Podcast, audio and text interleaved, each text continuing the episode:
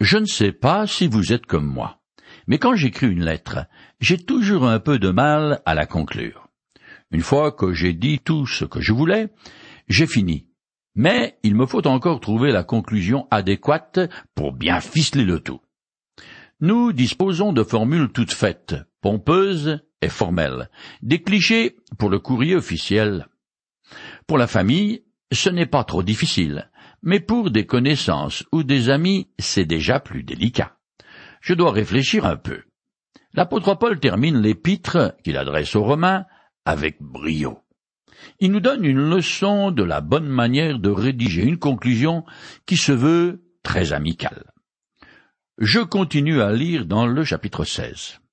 Saluez Priscilla et Aquilas, mes collaborateurs dans le service du Christ Jésus. Ils ont risqué leur vie pour sauver la mienne. Je ne suis pas seul alors en devoir gratitude. C'est aussi le cas de toutes les églises des pays païens. Romains chapitre 16, les versets 3 et 4. La liste de salutations que Paul transmet à des amis de Rome est la plus longue de toutes ses lettres. Il identifie individuellement par leur nom vingt-sept personnes, dont dix femmes, et fait allusion à beaucoup d'autres. Paul avait rencontré Priscilla, aussi appelée Priscille, et Aquilas pour la première fois quand il arriva dans la ville de Corinthe au cours de son deuxième voyage missionnaire. Il travaille alors avec eux car ils ont le même métier. Ils sont fabricants de tentes. Ce couple avait quitté Rome suite à une vague d'antisémitisme et au décret de l'empereur Claude qui ordonna à tous les Juifs de quitter la ville impériale. Ensuite, Priscilla et Aquilas ont accompagné l'apôtre Paul jusqu'à Éphèse, où ils se sont établis. C'est là qu'ils ont enseigné l'orateur chrétien Apollos. Je lis ce passage. Un juif nommé Apollos, originaire d'Alexandrie, était arrivé à Éphèse. C'était un homme très éloquent qui connaissait très bien les Écritures. Il avait été instruit de la voix du Seigneur et parlait avec enthousiasme de Jésus. L'enseignement qu'il apportait sur lui était d'une grande exactitude. Mais il ne connaissait que le baptême de Jean. Il se mit donc à parler avec assurance dans la synagogue, quand Priscilla et Aquila l'eurent entendu, ils le prirent avec eux et lui expliquèrent plus précisément la voix de Dieu. Acte chapitre 18, les versets 24 à 26. Lorsque Paul est revenu à Éphèse, Priscilla et Aquilas l'ont à nouveau assisté et secondé. Plus tard, ils ont pu retourner à Rome où ils se trouvent quand Paul écrit cette lettre à l'Église. L'apôtre leur rend un très grand hommage en les appelant ses collaborateurs dans le service de Jésus-Christ. Il nous révèle aussi que ce couple sympathique n'avait pas froid aux yeux puisque le texte dit littéralement ils ont exposé leur propre coup pour mon âme. En d'autres mots, ils ont risqué leur tête pour tirer Paul de Saldra, mais on ne connaît pas les détails. Priscilla et Aquilas furent de fidèles compagnons de l'apôtre, des gens sur qui ils pouvaient compter dans les coups durs. Comme Paul était constamment pourchassé, menacé ou en danger de mort de la part des religieux juifs, devenir son ami comportait pas mal de risques. C'était un engagement à la vie à la mort. Ce couple fait penser aux courageux patriotes qui abritèrent des Juifs pendant la Deuxième Guerre mondiale, s'exposant à tout perdre et à être soit fusillés, soit déportés en camp de concentration. Je continue le texte. Saluez bien l'Église qui se réunit dans leur maison. Saluez mon cher Épanette. Il est le premier à s'être tourné vers le Christ dans la province d'Asie. Romains chapitre 16, verset 5. Jusqu'au troisième siècle de notre ère. Les communautés chrétiennes se réunissent exclusivement dans des maisons particulières. Au moment de cet épître, Priscilla et Aquilas sont à Rome avec une église dans leur maison. Moins d'un an auparavant, ils étaient à Éphèse avec également une église dans leur maison. 1 Corinthiens chapitre 16, verset 19. Comme beaucoup de juifs, ce couple se déplace souvent, et chaque fois il met probablement sa maison au service des croyants. Ce couple est hospitalier et généreux avec l'argent que tous deux gagnent grâce à la fabrication des tentes. Cette occupation marchait fort au premier siècle. Elle était lucrative. Peut-être même que ce couple travaillait pour le compte des légions romaines. Qui sait? Dans le Nouveau Testament, le mot Église ne désigne donc jamais un bâtiment, mais toujours un groupe de gens ayant foi en Jésus-Christ. Les chrétiens de l'Église de Rome doivent s'assembler en différents quartiers et en différentes maisons particulières. Ils sont d'une grande diversité ethnique, car les noms cités par Paul sont d'origines diverses, grecques, latines ou juives. Épanette n'apparaît que dans ce passage, mais Paul l'appelle également celui que j'aime. L'apôtre l'avait rencontré en Asie, une province à l'ouest de la Turquie aujourd'hui, lors de son troisième voyage missionnaire. Épanette fut le premier converti d'Asie. Probablement grâce à Priscilla et Aquilas, à qui il semble être étroitement associé. Je continue le texte. Saluez Marie, qui s'est beaucoup dépensé pour vous. Saluez Andronicus et Junia, mes compatriotes, qui sont très estimés des apôtres. Ils ont été mes compagnons de captivité et se sont même convertis au Christ avant moi. Romains chapitre 16, les versets 6 et 7. Dans certains manuscrits grecs, Marie est appelée Marianne, la forme juive de son nom. On ne sait rien d'elle sinon qu'elle était dévouée. Est un nom féminin latin fréquemment utilisé dans l'Empire romain. Elle était probablement la femme ou la sœur d'Andronicus. On ignore tout des circonstances qui ont fait de ces deux personnes les compagnons de captivité de Paul.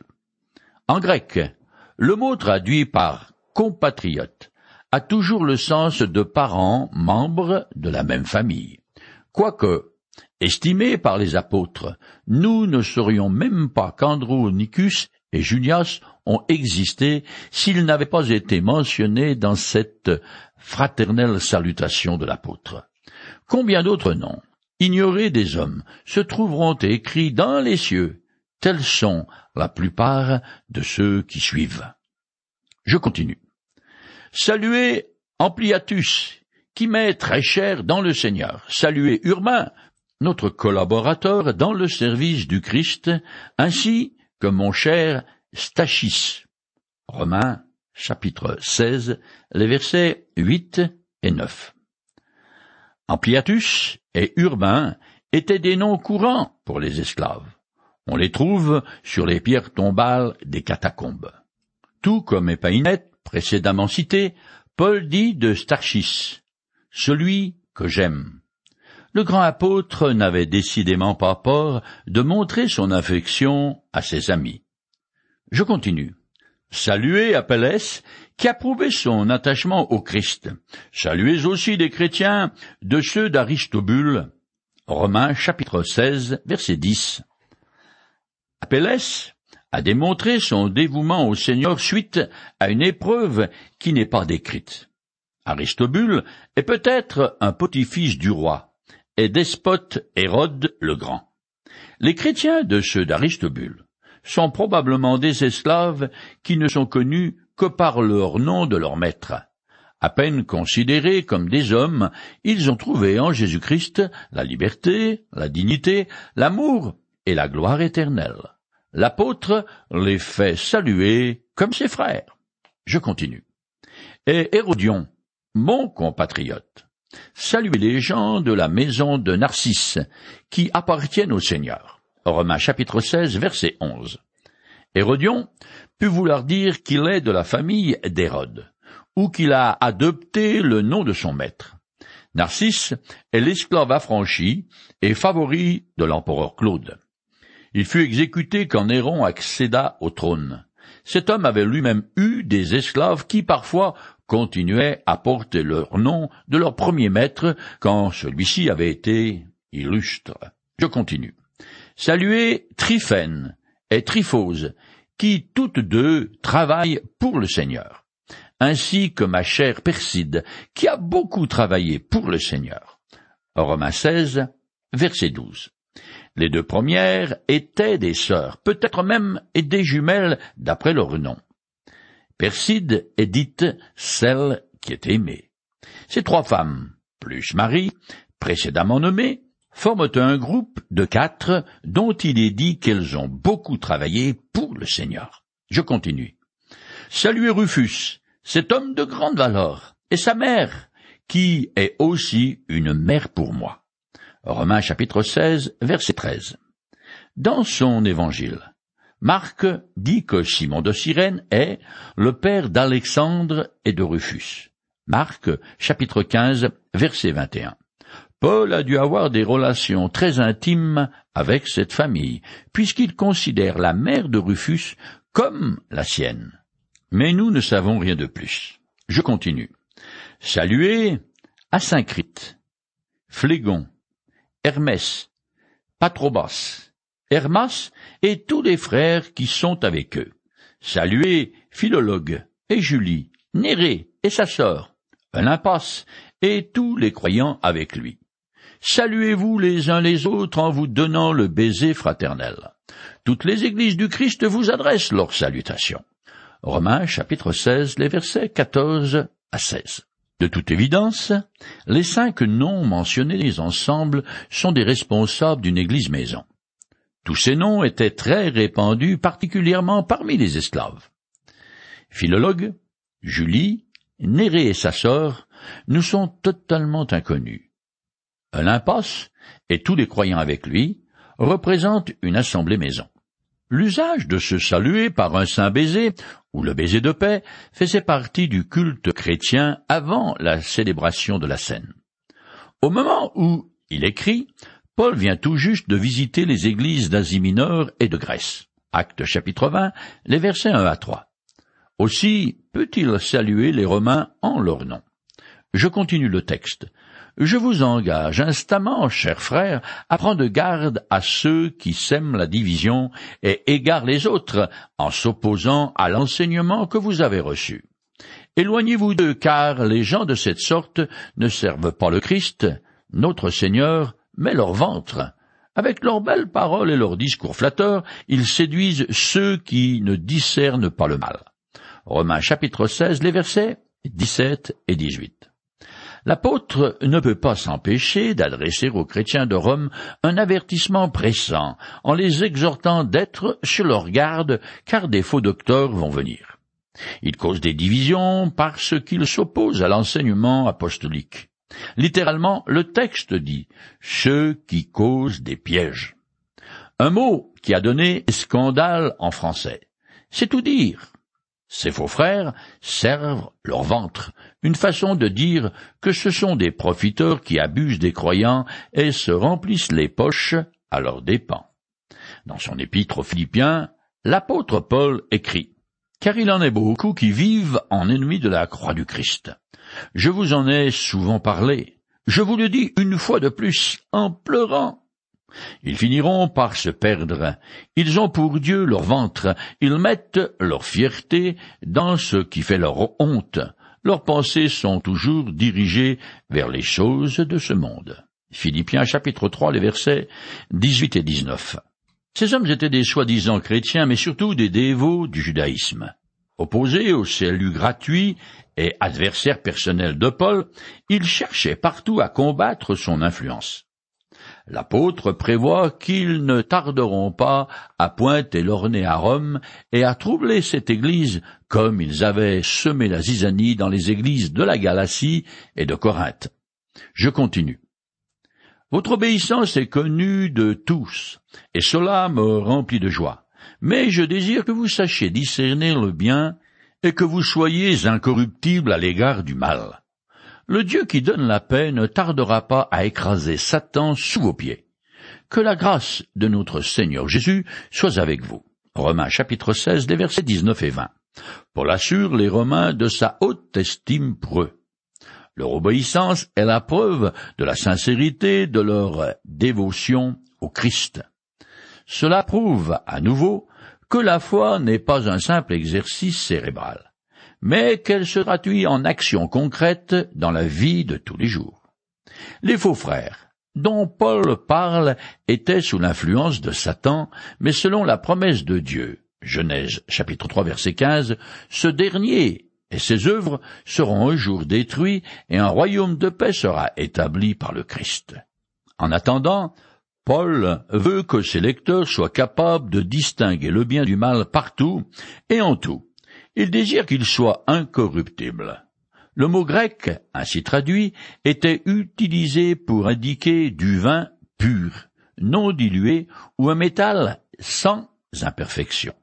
Ce mot est aussi traduit par innocent, quand Jésus dit à ses disciples, Voici, je vous envoie comme des brebis au milieu des loups, soyez prudents comme des serpents et innocents comme des colombes.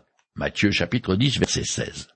L'exhortation de Paul est très similaire à celle du Christ, parce qu'un serpent sait reconnaître le danger et la colombe symbolise la pureté. Je continue le texte. Timothée, mon collaborateur, ainsi que mes compatriotes Lucius, Jason et Pater vous saluent.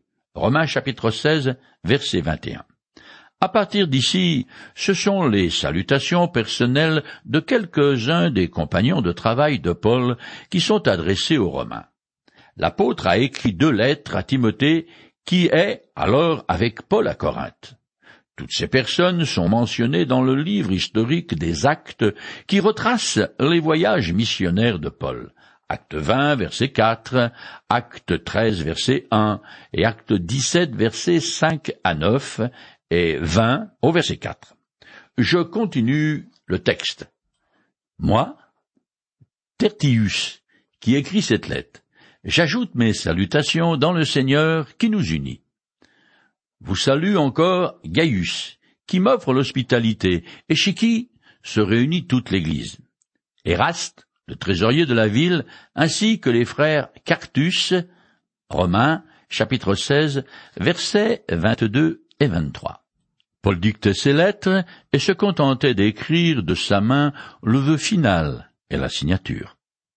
Arrivé au terme de cette longue épître, il interrompt sa dictée pour laisser à son secrétaire le plaisir de saluer lui-même les destinataires et de leur apprendre que c'est lui qui a tenu la plume. Le nom latin de Tertius fait supposer qu'il est romain.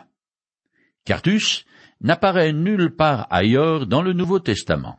Gaius est l'un des premiers convertis de Paul de la ville de Corinthe et fut baptisé par lui. Il héberge l'apôtre pendant que celui-ci se trouve dans cette ville d'où il écrit cette lettre.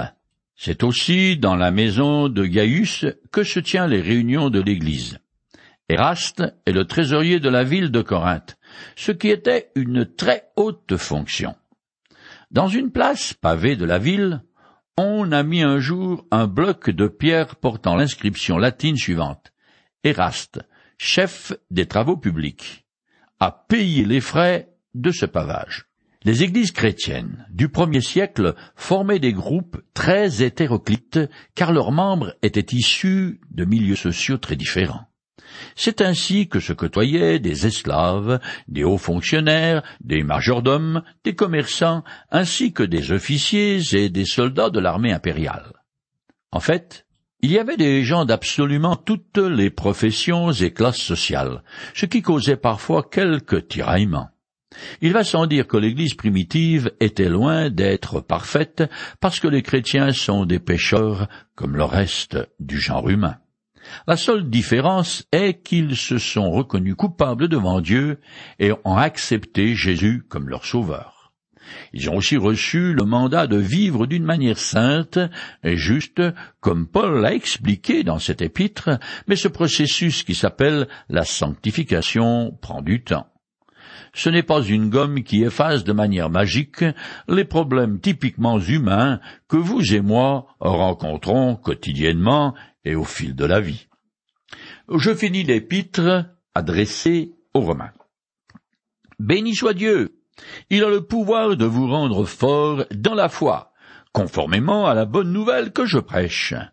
Elle est le message de Jésus-Christ et dévoile le plan de Dieu tenu secret pendant les siècles passés et qui s'accomplit de façon manifeste de nos jours, comme l'a ordonné le Dieu éternel. Le plan tenu secret est porté par les écrits des prophètes à la connaissance de tous les peuples pour qu'ils soient amenés à lui obéir en croyant à ce Dieu qui seul possède la sagesse manifestée par Jésus-Christ, soit la gloire au siècle des siècles. Amen. Romains chapitre 16, les versets 24 à 27. Paul arrive enfin à la bénédiction finale. Le plan de Dieu tenu secret est appelé un mystère dans le texte. Il consiste en la création d'un seul peuple rassemblant juifs et païens en Jésus-Christ dans l'Église universelle. Ce plan secret n'en est plus un, puisque l'apôtre l'a expliqué en détail tout au long des onze premiers chapitres de cette lettre, qui est la présentation la plus longue et la plus complète du message de la bonne nouvelle que Paul prêchait et qu'il appelle littéralement mon évangile. Cet évangile consiste dans la prédication de Jésus-Christ parce que le Sauveur en est l'objet, le centre et la vie. Cet évangile est la révélation du plan de Dieu, littéralement le mystère tenu secret pendant des temps infinis. Dans son conseil, Dieu avait arrêté de toute éternité le plan du salut. 1 Corinthiens chapitre 2 verset 7. Mais il a gardé le silence à ce sujet dans les temps longs qui se sont écoulés depuis la création du monde jusqu'à la venue du Sauveur. Pendant cette longue période d'attente, les hommes ignoraient ce que serait le salut que Dieu leur avait promis par ses prophètes. Romains chapitre 1 verset 2. Mais qui restait un mystère tant qu'il n'avait pas été manifesté par l'apparition de notre Sauveur Jésus-Christ. En effet, le message de la bonne nouvelle révélé dans le Nouveau Testament était caché dans l'Ancien. Les écrits prophétiques faisaient bien mention du Christ, mais de façon voilée. Les prophètes ne comprenaient pas vraiment tout ce qu'ils écrivaient. Par contre, maintenant, le mystère est levé. Le but éternel de Dieu était que des gens de toutes les nations lui obéissent. Ce mystère a été manifesté d'abord par la venue de Jésus-Christ et ensuite par la révélation intérieure que le Saint-Esprit donna aux apôtres. En Éphésiens, Paul écrit Dieu ne l'a pas fait connaître aux hommes des générations passées comme il l'a révélé maintenant par le Saint-Esprit à ses apôtres, ses prophètes, qu'il a consacrés à son service. Éphésiens chapitre 3, verset 5. Maintenant, ce mystère a été littéralement publié pour toutes les nations pour l'obéissance de la foi. Par les écrits des prophètes, il s'agit bien des apôtres, comme l'indique le passage aux Éphésiens que je viens de lire. Voilà, en détail, en quoi consiste la bonne nouvelle de l'Évangile. Il est intéressant de remarquer qu'ici encore, il est question d'obéissance. La foi, voyez-vous, est un choix rationnel de la volonté et non pas une expérience mystique. Au fil des années, plusieurs personnes m'ont dit Oh, vous avez bien de la chance d'avoir la foi, comme si c'était quelque chose qui nous tombait dessus à l'improviste. Ce n'est pas ça du tout. La foi prend naissance quand je suis confronté à la vérité des Écritures et je suis disposé à écouter ce que Dieu veut me dire. Je cite des propos de Jésus à ce sujet. Mes brebis écoutent ma voix, je les connais et elles me suivent. Je leur donne la vie éternelle. Jean chapitre 10 verset 27. La question de la foi se résume donc à celle-ci. Êtes-vous prêt à écouter la voix du Christ?